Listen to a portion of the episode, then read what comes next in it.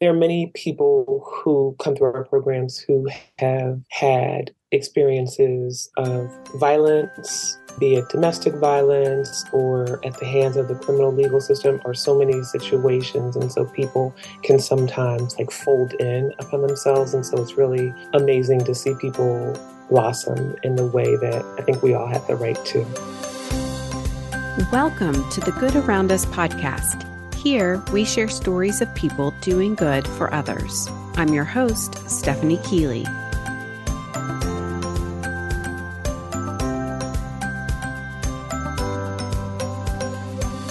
There's something really powerful that happens when a person's skill set, ambition, compassion, experience, dedication, and values all come together to meet a need in the world. On this podcast, we hear it time and again how individuals are combining their unique gifts to create an impact. I see all of this demonstrated with our guest today. Ngozi Okaro is the founder and executive director of Custom Collaborative. Ngozi founded Custom Collaborative to help women launch sustainable fashion businesses and careers, and to advocate for a fashion industry that honors the planet and serves fashion industry workers, the majority of whom are immigrant and low income women, and thoughtful consumers who want quality, sustainable clothes that fit the body well. Over the course of a career in social sector leadership, Ngozi has led education, social justice, and community based organizations to identify and meet their missions. Among many distinctions, Ngozi is a 2022 Goldman Sachs Black Woman Impact Leader and AARP Purpose Prize Fellow. Here's Ngozi's story. Before I started uh, Custom Collaborative, I was a management consultant to both nonprofits and for profits. And I um, really enjoyed that work. A lot of my work is around um, strategy. And yeah, so I, feel like I had a, a pretty normal nine to five existence um, before I decided to start Custom Collaborative. The idea that spurred all of this ultimately started from your uh, love of colorful, well fitting clothing. Um, and and utilizing a dressmaker for your wardrobe. So share a bit about that experience. Sure. So I am tall and I like nice clothes and being tall, it's harder to find clothes. And when you do find them off the rack, generally you have to get them altered. Um, I did, which cost more money. And uh, sometimes I had clothes made when I was um, growing up. My mother made my clothes, which I really hated, and I begged her to stop making my clothes. So then by like middle school, I was like buying clothes. And then by the time I got to college, I asked her, like, would you make my clothes again? She had no interest. But uh, when I moved to New York, I was fortunate to find some um, dressmakers, uh, women who could make made to measure or actually custom clothes for me that were like the style, the colors, the fabric, and the fit that I wanted. And uh, it was just amazing to me that I could have exactly what I wanted and I didn't have to fight about is my waist too small for the hip. It's like this this clothing is just going to fit me. Um, and eventually so many people stopped me and asked me how they could get clothes like this that my mind really started worrying to try to figure out like how I could make um, connections between people who could make clothes that fit people's bodies and people who wanted clothes that fit their bodies and made them really happy. If I understand it correctly, there there was kind of this this pricing discrepancy too, um, the affordability versus the will the willingness to pay, right? Right, absolutely. So for for me, I would have um, the prime my primary dressmaker, uh, Miriama. I would ask her to make me a dress and she'd make me a dress. Originally, she charged me, and this was years ago, she would charge me like $80 for a dress. And then she decided I was a good customer. So she was going to lower the price that I paid to like $65. And then when my friends came, she would give them my preferred price. And I'm just like, this is all wrong, right? This is all backwards. And, and so what I had done was um, some focus groups to find out from people like how much would you pay for a what I was calling a desk to dinner dress, like a, a, a dress you could wear to work and then out for cocktails. And people were telling me, multiples people were saying anywhere like between 200 and 500 plus dollars for these dresses that Mariama was charging next to nothing for. So I started thinking about how to get her all this money that she was missing uh, through her um, low cost customers. And that's part of what made me think all right, well, we need to have a custom collaborative that will help people develop both their um, clothing production skills, but more important, their business skills, um, and explain to people like, here's how you do pricing. Here's the some of the good methodologies for purchasing. So even now, um, through the the work that we do, that I'll talk about in a second, um, the women um, end up creating a business plan for their business based on the the components that we uh, provide and teach them. You know, there are several trades that uh, primarily women do, and you see that often where pricing is just such a struggle. It's almost like there's this feeling of imposition that if you you ask for too much someone won't want to use your service and so you just keep lowering your price. Right. I do feel like uh, and i don't have this data right here with me on this but i do feel like there is that difference between men and women in in that trade profession. Yes i think that's absolutely the case and it's interesting because within the work that i do with custom collaborative we frequently have to um, convince the women, not just in our programs, but other women who um, come through um, with some business ideas and want feedback because we do a little bit of, of counseling for people who are not, uh, who don't go through our programs. There is a lot of times severe discomfort to the point of where I've seen people cry when we're saying you have to increase your prices. This is not a fair price to use. So there's this real push and pull about what people want for themselves and how much they're willing to ask in order to get there.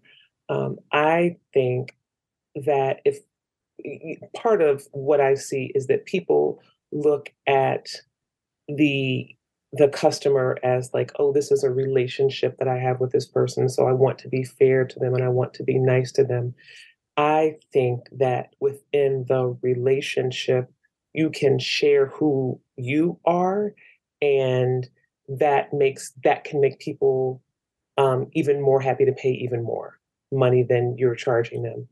I one of our um, participants uh, told me uh, about a year and a half ago that one of her clients she was charging let's say x for a pantsuit and our participant thought that was really good money and it wasn't bad but the person was like one size on the top and two different sizes on the bottom right? So if you go to buy something you've got to splice it and slice it and dice it. And so she said at one point the client asked her well have you really priced your time and figured out how much you should be charging me for this? And so she said oh well no let me go back. And she did that and it ended up being twice what she was charging the woman and the woman willingly paid it right? I had been saying and our business coach had been saying to this person you need to increase your prices. You need to include the full cost. But it took somebody else another woman uh, to say i think you're not getting the full value of your work from this. So it's i think it's something where we we continue to, to all support each other in this and getting the the value that, that we deserve for our hard work. Mm-hmm. Yeah, I mean, I think you clarified it right there, but it's not about saying, "Oh, just charge more." Oh, charge more. Um, make more of a profit. It's it's not that. It's about fairness and and value for the work you're doing. Uh, you know, a fair value. Well, let's talk about custom collaborative. So, what is the main purpose and the and activities that custom collaborative does? We exist to provide fair earned income opportunity for no and low income and immigrant women within the sustainable fashion industry. we envision a world where women are able to participate in the economy at a level where they receive financial support that's commensurate with what they put in.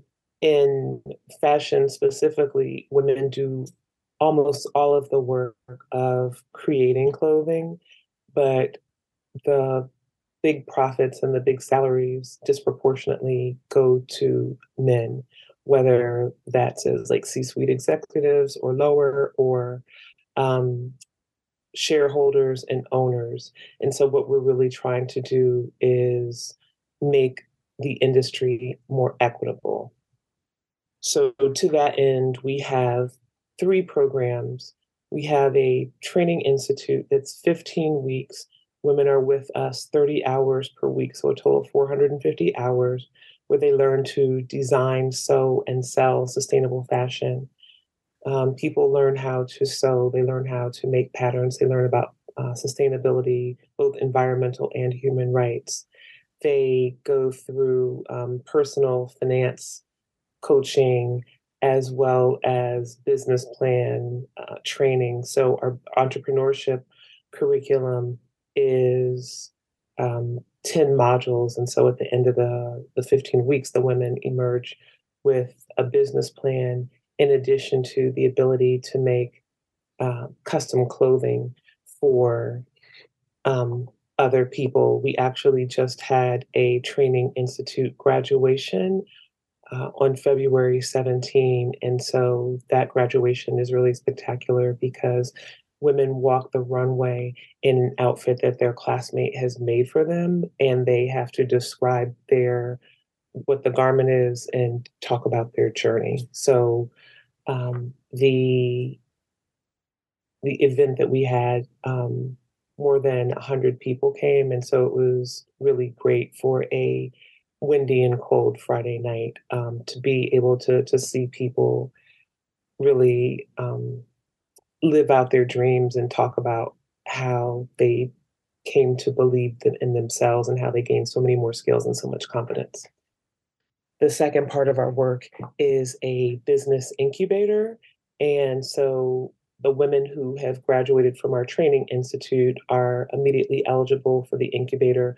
We can help them refine their business plans, um, get them business, connect them to customers, uh, connect them to internships and apprenticeships that we operate, as well as jobs, and and just help them as they you know get their their their feet under them and and, and ready to fly off. And of course, we also help other small and emerging designers as well. And then the final program of our work is worker owned cooperative development, with a worker owned cooperative being like any other business. It's just that the workers own it, the equity, they make the decisions um, about everything collectively.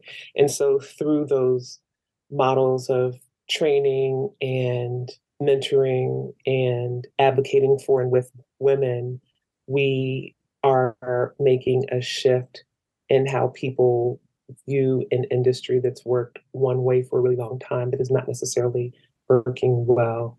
That's no small operation. That is, you know, quite quite so many um aligned initiatives that you're doing and, and really looking at the industry from you know tr- from the beginning to end that training to business development and um and sustainability so I can only imagine that um, you're quite busy.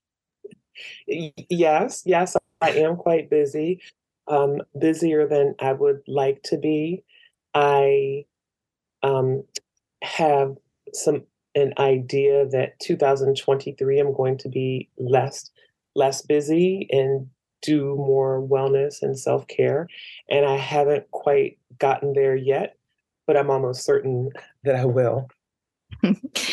Keep that as a goal for sure. Yeah, I mean, one of the things um, about our work is that we're actually a startup organization.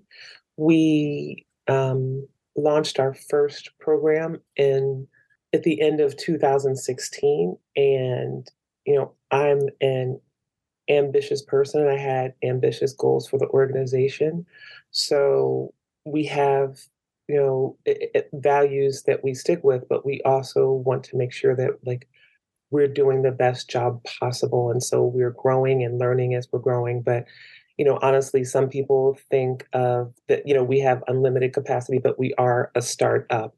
And so i'm just glad that we were able to start up and, and stay open through covid for sure. Yeah certainly um, the timing was such that it could be could have been devastating to your work and uh, the type of work you do. Why did you find it important for this to be a nonprofit organization rather than a for-profit company? Because you know certainly you could think of um, custom clothing. You look doing the research you did, you probably could have found that there was some good profitability there, um, and and could have made it a, a for-profit company. So I'm curious about the nonprofit angle. Yeah, so that's a great question because that is something that I, considered along with my advisors uh, for a while before we started, and there were there were two things. Like one, some people were saying, and I think it's right. Oh, you could make a lot of money if you just hire the women and have them make the custom clothes. People pay you, and you pay the women.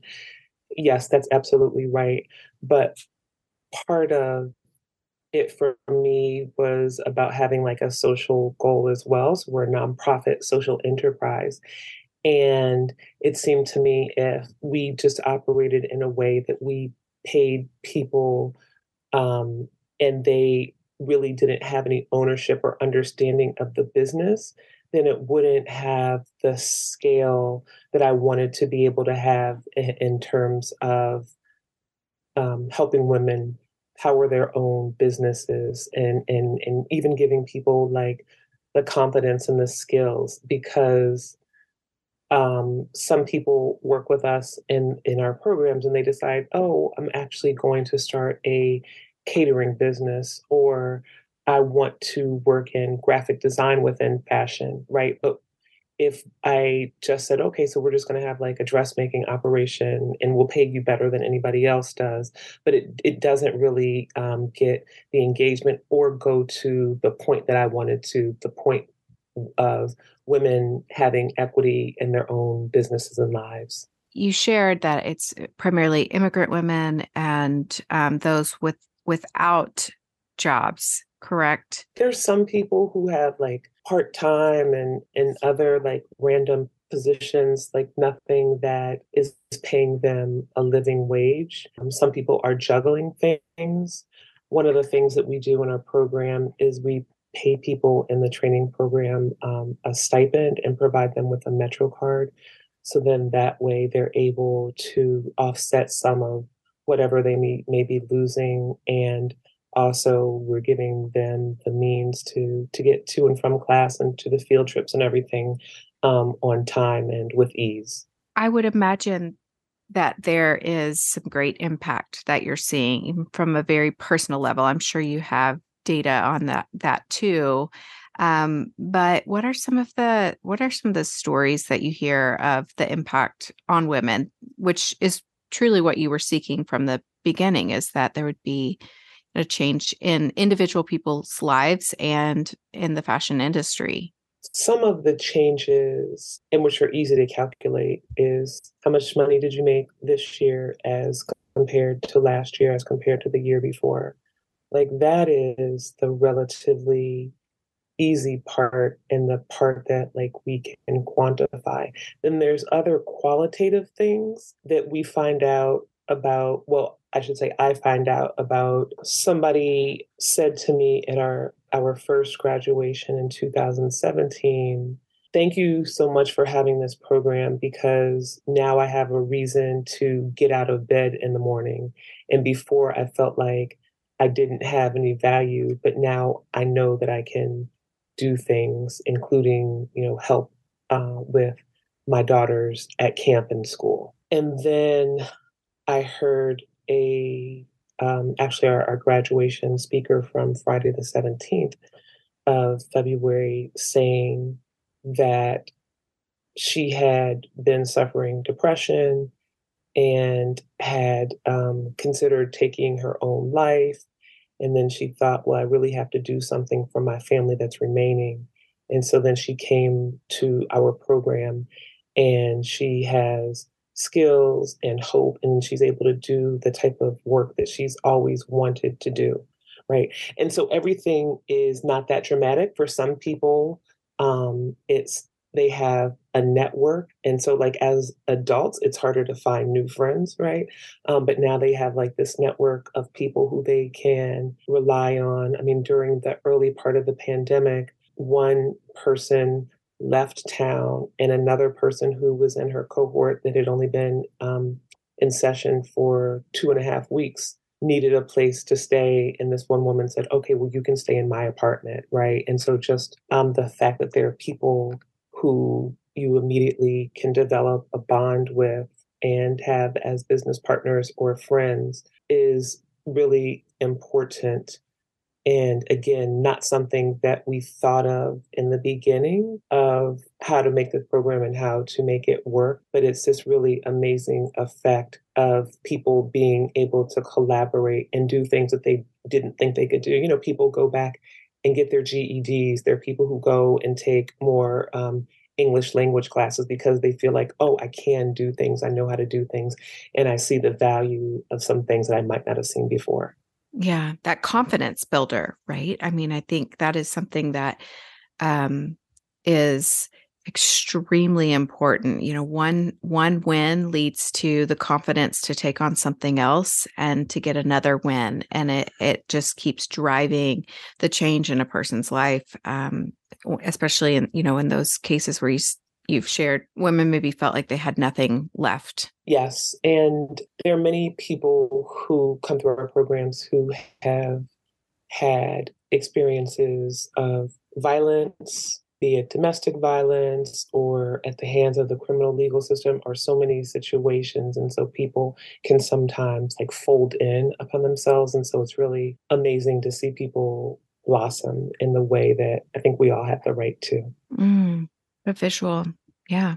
You know running as we've said you, there is so much that you do you you're quite busy um, and running a nonprofit organization like yours takes a lot of it takes great dedication.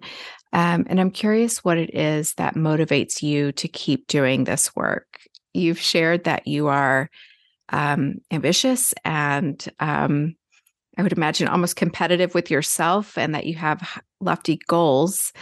But um, you know, goals alone, I don't think could give you the the motivation just to do the the extreme work that it takes to to do this. So, what motivates you? You're absolutely right. I'm so competitive with myself. And I actually hardly ever hear people talk about people being competitive with themselves, but like that's 100%. So thank you for flagging that. One of my core values is justice. And so when I look and see like how arbitrarily unjust like some people's life situations are, it really bothers me. And so part of this work is me trying to equalize opportunity and use whatever capital I have to pass it on to other people so they can flourish like whatever like networks and advantages I have I want other people to be able to have that. And I think um, another thing is my faith, right? So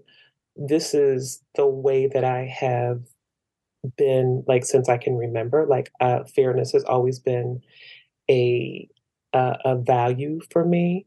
And when I was six, and somebody told me I should be a lawyer, and I looked up what that was, and I was just like, "Oh, yes, this is the perfect thing for me," right? And so I've always been focused on women's issues and fairness. And of course, I like nice looking things. And so fashion um, makes sense.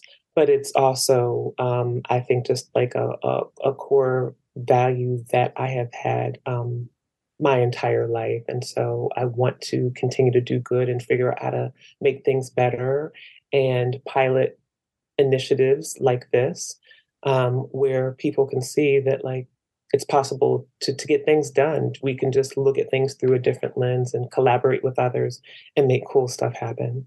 A lot of work I do is around leadership development and and women in leadership and we focus a lot on core values. And so hearing you share your why being your core value, it just makes so much sense that you're able to keep driving down that path because when you're focused on why you're doing it and your why is aligned with your core values, that makes all the difference. Yes, yes, you're absolutely right about that. And so I I did something a couple of years ago where like these there are these flip cards and you narrow them down of like a hundred cards and you get to like three of your core values. And so definitely like the fairness justice one was one for me and the other another was like learning and knowledge.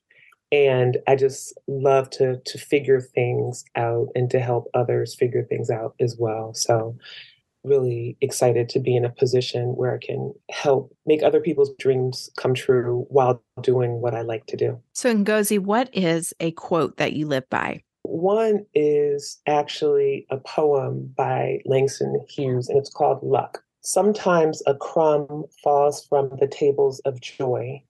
Sometimes a bone is flung. To some people, love is given. To others, only heaven and you know the poem is called luck and it it just makes me think about the arbitrariness um about like how you know some people have you know different opportunities than others based on maybe just nothing like what's your first language or or whatever. Um and then my other one is it's actually um, a scripture. And so it's, my brethren, count it all joy when you fall into various trials, knowing that the testing of your faith produces patience. But let patience have its perfect work, that you may be perfect and complete, lacking nothing. James chapter 1, verses 2 through 5. I love both of them. They're so very much aligned with with the work that you do. Thank you so much for being here today and sharing your story. I, I love getting to learn a bit more about the fashion industry and your work with Custom Collaborative. Um, and and thank you for all you're doing for for women and in the world. Thank you. Thank you so much for inviting me and for allowing me to to share my and some other people's stories. I'm also really grateful to Jessica Schreiber of FABSCRAP who connected us. So thank yes. you. Ngozi leads with a thoughtful steadiness and a clear vision of doing what's right for others. I know that I have a lot to learn from her. At the end of the episode, Ngozi mentioned Jessica Schreiber, who connected us. You can hear Jessica's amazing story in the podcast episode 2.7 Rethinking Waste. Jessica is another bright person rethinking the sustainability of the fashion industry. To learn more about Custom Collaborative, be sure to check out their website, customcollaborative.org, and social media sites. All are linked on, in the show notes. Before you leave your phone or computer today, could you do me a favor? It will only take a couple seconds go to your favorite podcast app and follow this show. Bonus points if you leave a review in Apple Podcasts. And triple bonus points will be awarded if you share this episode with a friend. This is the primary way that the podcast can grow and the ripple effect continues. Bonus points will be distributed through good vibes sent your way. Thanks for listening to the Good Around Us podcast. Until next time.